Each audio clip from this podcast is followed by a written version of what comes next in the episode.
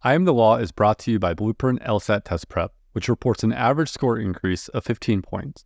With the first AI powered QBank, fun videos, personalized study plans, and engaging 98th percentile instructors, Blueprint has helped thousands of students crush their LSAT goals. Learn more at blueprintlsat.com.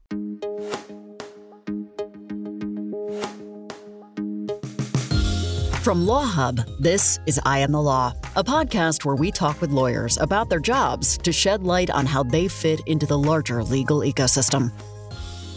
In this episode, Kimber Russell interviews a public defender on the importance of representing those who cannot afford a lawyer.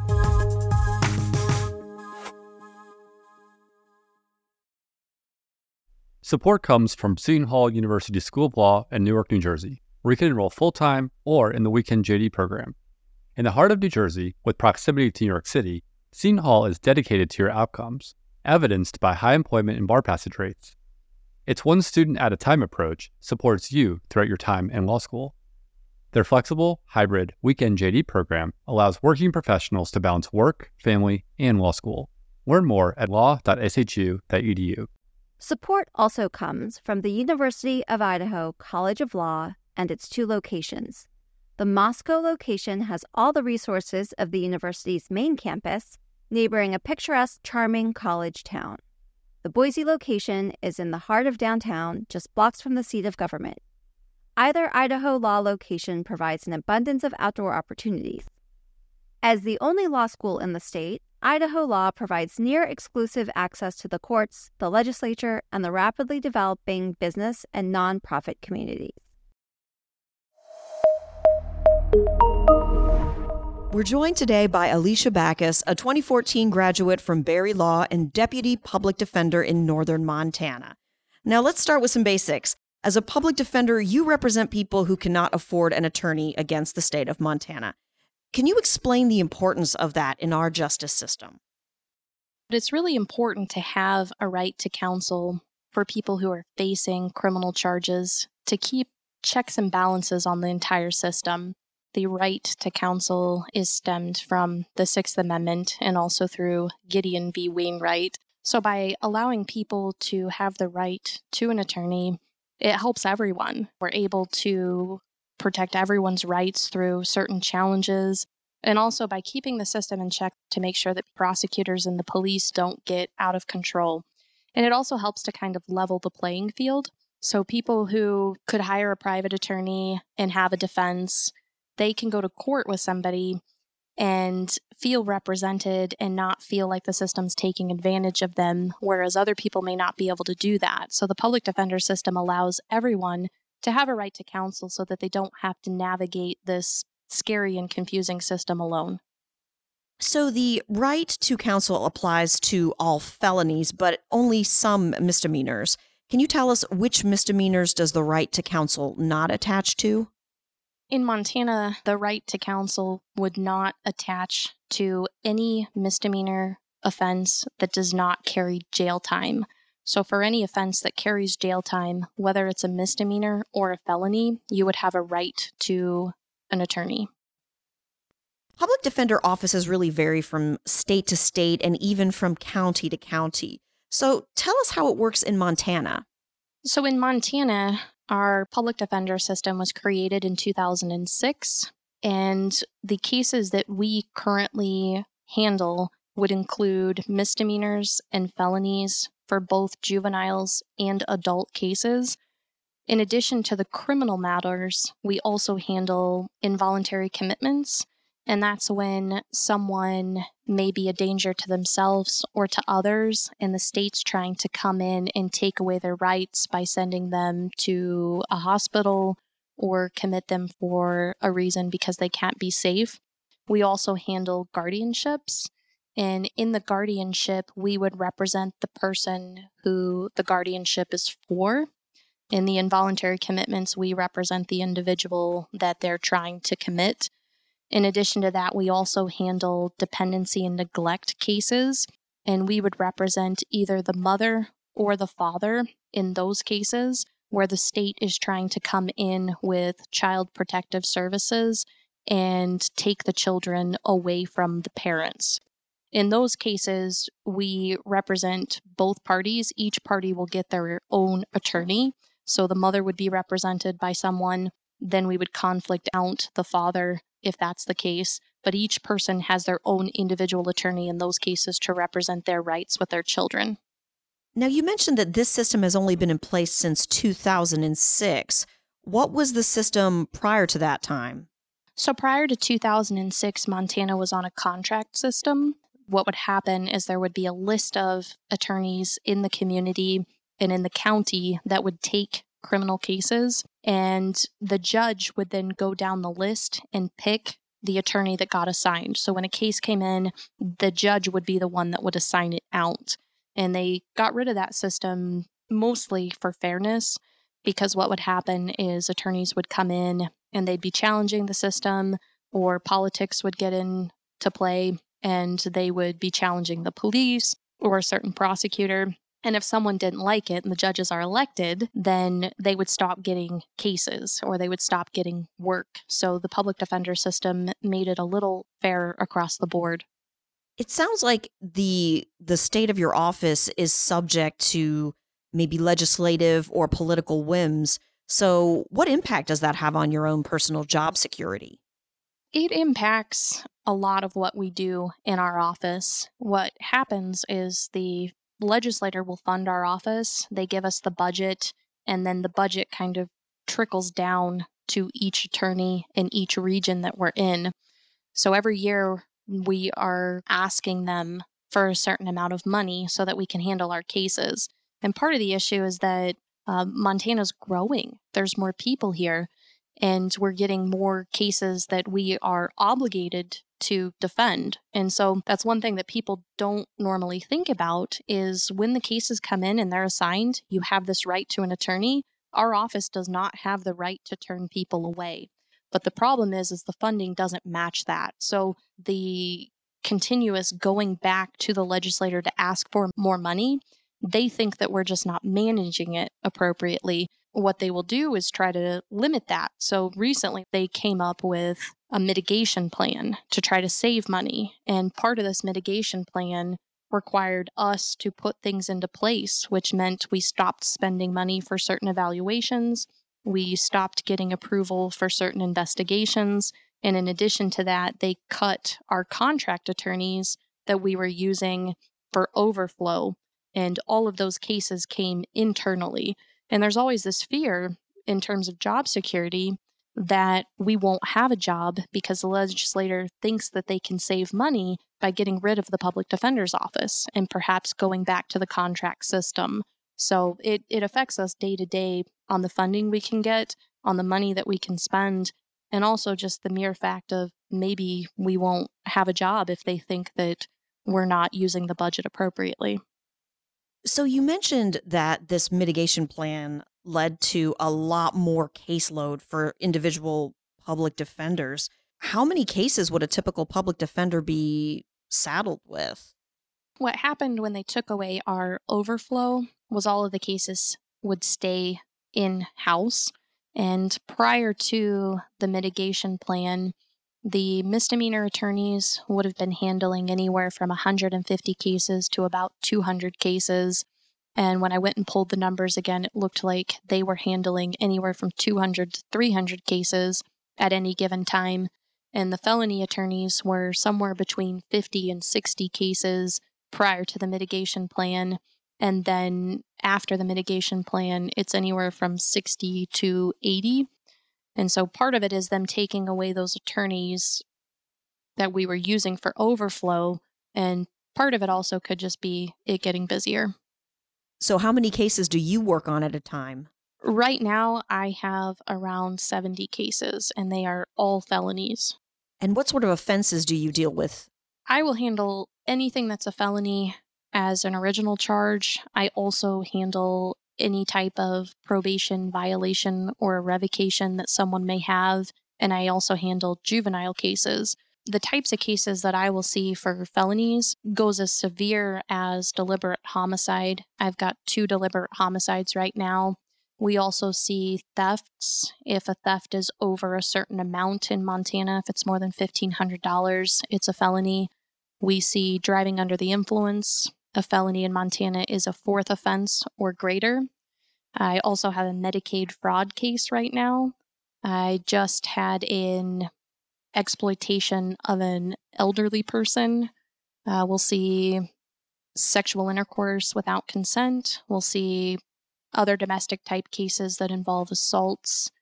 And then we have another one that comes up from time to time called privacy and communications, which can be a felony if it stacks, but essentially it's using inappropriate, profane, lewd, or lascivious language over an electronic device, and that can be a felony as well.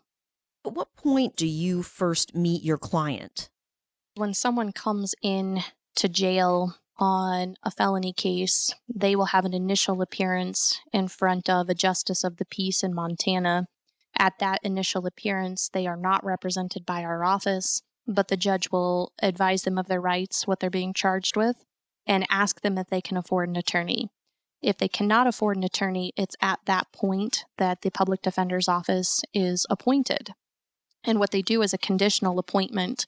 The individual still has to fill out an application for our office and meet certain eligibility requirements to qualify for our services. Once they do their initial appearance, the judge will also determine if there's going to be bail or if they're going to be released on their own recognizance. If they are released, our office will get the appointment and then we will call them to either meet with them over the phone or have them come to our office for an initial meeting. If they are still in jail, once we receive the appointment, we try to go down and talk to them within the first two days that they're in jail. Is there a level of investigation that you do with each of these cases? Absolutely. The attorneys in our office do a lot of the investigation themselves. And we also have access to two investigators that will review cases or help with assignments if we need things done. The investigators in our office are available to felony case attorneys. They are not available to misdemeanor attorneys unless they ask special permission. But you have to realize the investigator is shared amongst all the attorneys. So most of the time, you're doing the investigation yourself. How do you prioritize your cases? You have so many different types of cases that you handle. How do you determine which ones you should focus on the most? Yeah, you absolutely have to learn how to kind of triage, maybe the best word for it, kind of like an ER. Unfortunately, some days you're prioritizing because of court deadlines. So, you know, I have to go to court on these cases on this day. What's due on that day? This is what I have to do right now.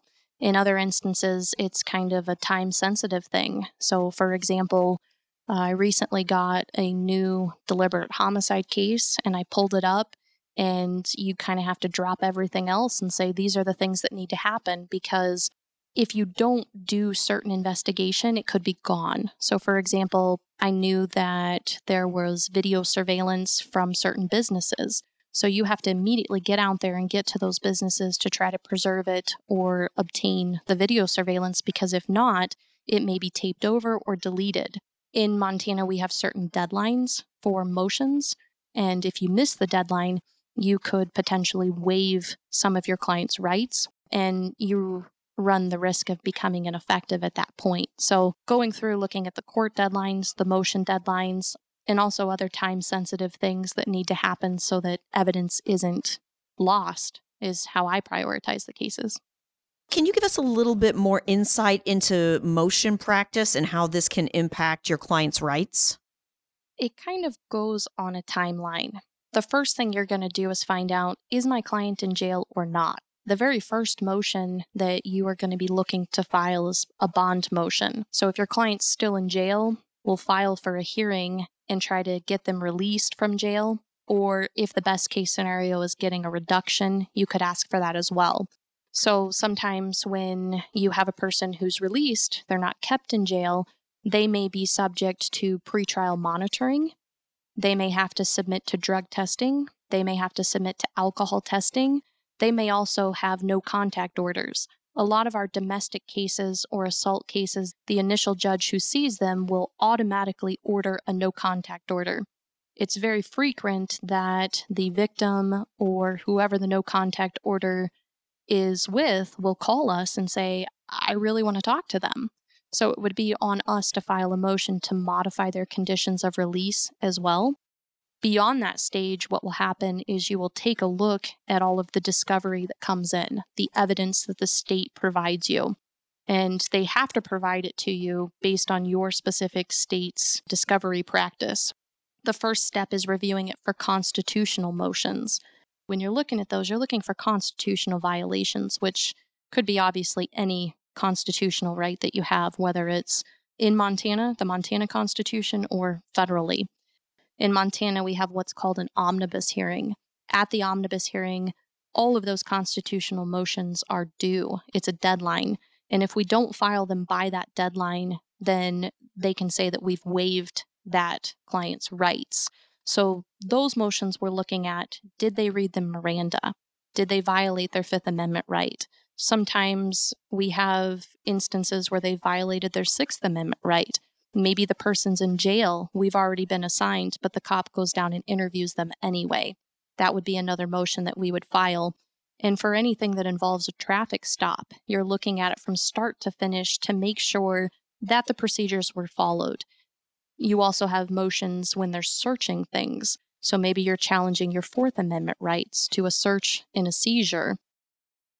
We also have another deadline. Typically, here, it will be at the pretrial conference you're looking for more of what I would call evidence motions, motions in limine.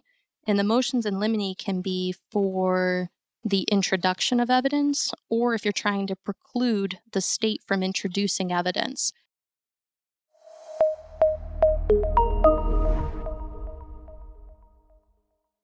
Support comes from Vermont Law and Graduate School. Vermont Law and Graduate School empowers students to dream big it welcomes and shares passions for social justice, the environment, criminal justice reform, and so much more. At VLGS, realism and idealism collide. Together, students and faculty positively transform the world around them.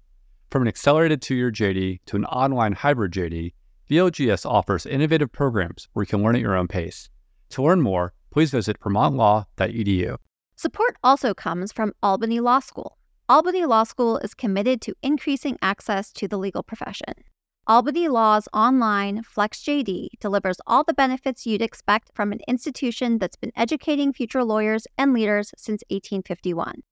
With one in person session per year, you'll complete most of your work online, giving you the flexibility you need to earn your law degree when and where it works for you. To find out how you can begin your journey to earning a JD, visit albanylaw.edu today. Support also comes from Baylor Law School, the smallest and oldest law school in Texas. Baylor Law has three entering classes, 15 tracks of study, strong bar passage and employment rates, robust scholarship offerings, numerous clinics and joint degree programs, and a focus on preparing excellent and ethical lawyers. Visit the Baylor Law website to learn more and to apply for free to the spring, summer, and or fall entering classes.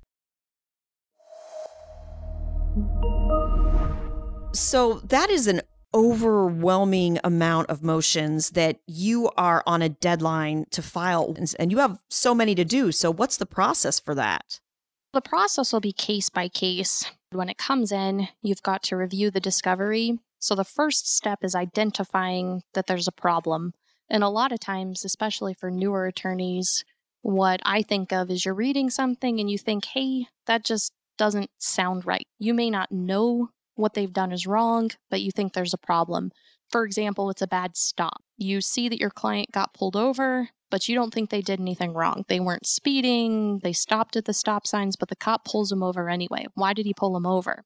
So when you're looking through, you kind of have to identify the issues first. Once you've identified an issue, we'll go with an easy one. They didn't read your client his Miranda rights and they're in custody. They're giving a confession. Now you want to suppress it you're going to need to state the basis for the motion. So you're going to state that this is a Fifth Amendment violation.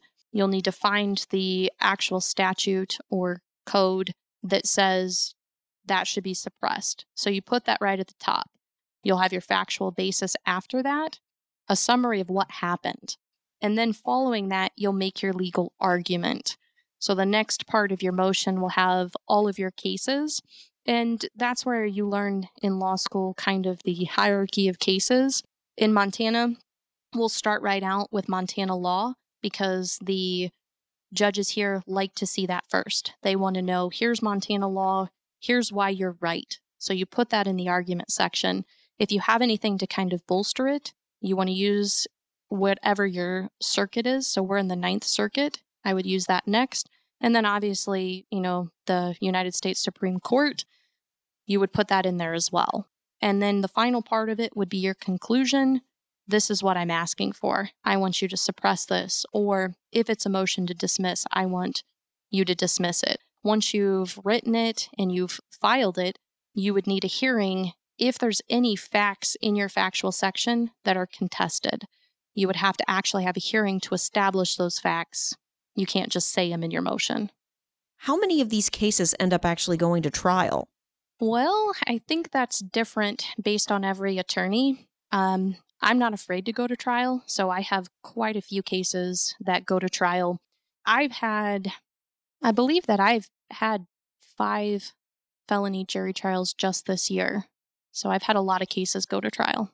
Obviously, when I did misdemeanors, more misdemeanors would go to trial than felony cases, largely in part because the consequences are more severe. But there's a lot of times where you just can't come to an agreement. Or you have a client who truthfully is innocent and they want to take it all the way to trial because they are not willing to go into court and say that they're guilty. Now, you had mentioned you're not afraid to go to trial, but it sounds like some attorneys might be more reticent to go to trial. So, what factors do you, as a public defender, consider when you're determining whether to actually counsel your client to maybe take that plea? The way that I interpret my ethical obligations and how I should do my job is that that's not my decision. So, whether you're afraid to go to trial or not, if you don't want to be in the courtroom, public defense is not for you. Um, but at the end of the day, where I feel we should counsel our client is on the pros and cons and on the risks. And I usually sit with my client and I talk about the risk assessment.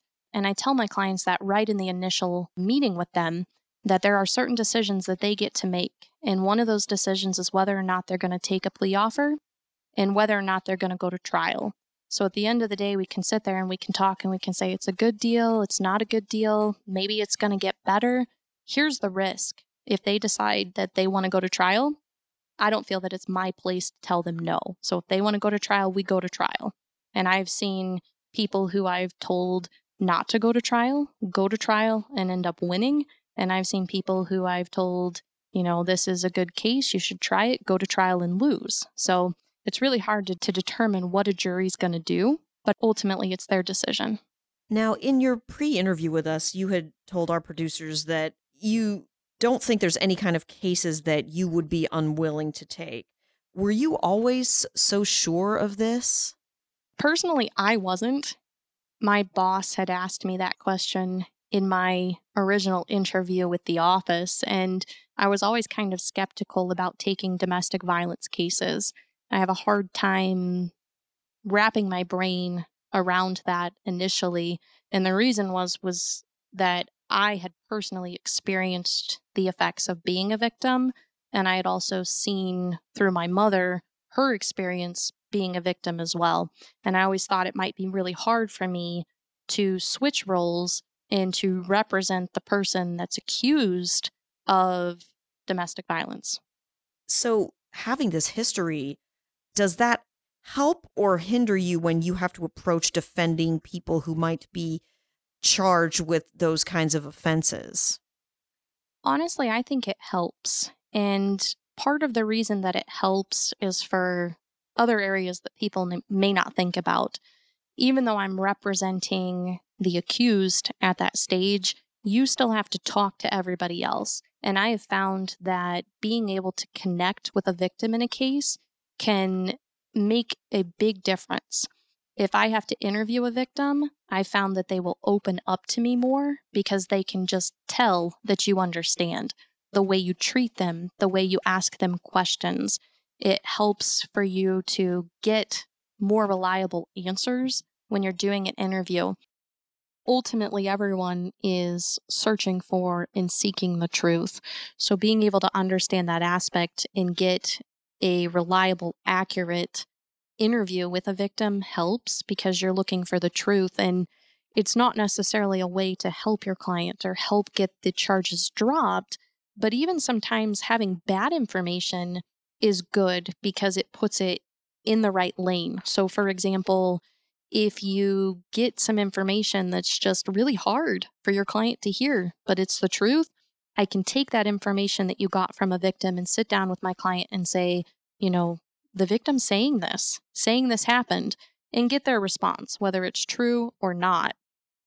And it also helps because there's a certain part of negotiations that are going to take place with the victim. You know, the prosecutor's not going to come out and make an offer to you that the victim's not on board with. So, being able to interview and talk with people, um, especially in some very difficult cases where you have to interview the mom of an individual who's dead, or you have to interview a six year old girl who is the victim of a sexual assault. Being able to talk to those people and understand how they're feeling in that moment really helps. And another area that people don't think about, it also helps connecting with my clients. A lot of times, my clients have been the victims as well. And you see this kind of cycle of violence where they originally were the victims and then they kind of turn around and start doing those same behaviors that were done to them to other people. It's actually really helped me on a more human level to connect to people than I would have ever thought because of the way that I was treated and navigating that system. You know, it wasn't a good experience for me. I didn't have a very good experience with the law enforcement. I didn't have a very good experience with the prosecutors. And actually, I was one of the people that ended up going back and saying, I don't want to deal with you guys anymore. I didn't press charges. I dropped the order of protection. I dropped all the no contact orders just because of the way I was treated as a victim. So being able to treat people differently from that helps me in all aspects of my job. In in the short time that you've been practicing, you have faced so many different challenges you've seen so many different types of clients and have handled so many different types of offenses. And you're still doing this. So at the end of the day, what keeps you going? What keeps you motivated to stay a public defender? Well, I had always wanted to do the work that I'm doing. I actually started when I was still in high school. I played softball for an attorney who worked with the Illinois Innocence Project. And at the time, I didn't know that I would end up here, but I was fascinated with Innocence Project, serial killers, all the cool stuff that you see on TV. And I never really found anything else that took me away from wanting to go to law school.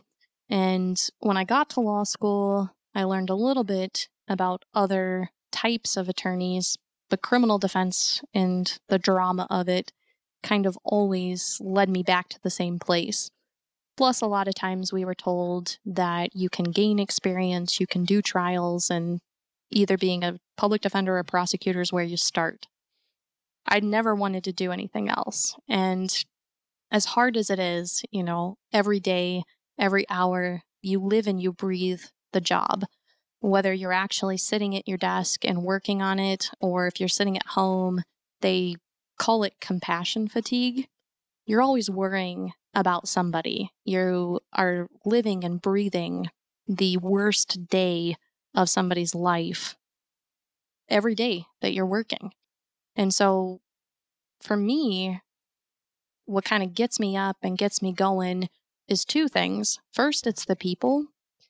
I love being able to treat somebody like a human being. And my mom kind of taught me best that we can go in and we can treat people like human beings no matter what has happened. And the amount of empathy that I am able to give people keeps me going because when they sit down with you for the first time, they don't pick you and you have to earn their trust every day. You know, they're not out there hiring you. So I can't imagine what it's like to sit across from the table with somebody you've never met who says, I'm going to help you out. Obviously, there's a horrible reputation for public defenders. And one of the things is the people. I want to change that. I want to be able to have people come in and say, This attorney talked to me like a human being. this attorney helped me. She was smart. She fought for me and she never stopped. And so being able to treat some people that most of the world would rather just discard or forget about, you know, put them in a jail cell and pretend that they're not there. I'm able to talk to them as a human being, represent them, and help them out when nobody else would want to do that. And the other big part of it for me is kind of on a bigger scale. I like to see change, especially here in the state of Montana. We don't have all of the law decided like in some bigger states. So we're able to get together and we're able to push issues and we're able to try to see change. And maybe I'll do this every day until I burn out, which probably will happen someday.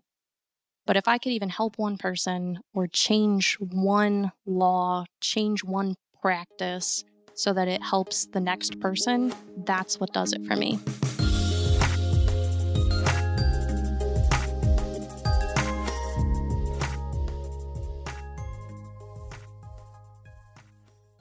I Am the Law is a LawHub production. Don't forget to subscribe and rate this show in your favorite podcast app. Thank you to our presenting sponsor, Blueprint LSAT Test Prep. Thank you also to our other sponsors, LSAT Lab, Seton Hall University School of Law, Vermont Law and Graduate School, and Baylor Law.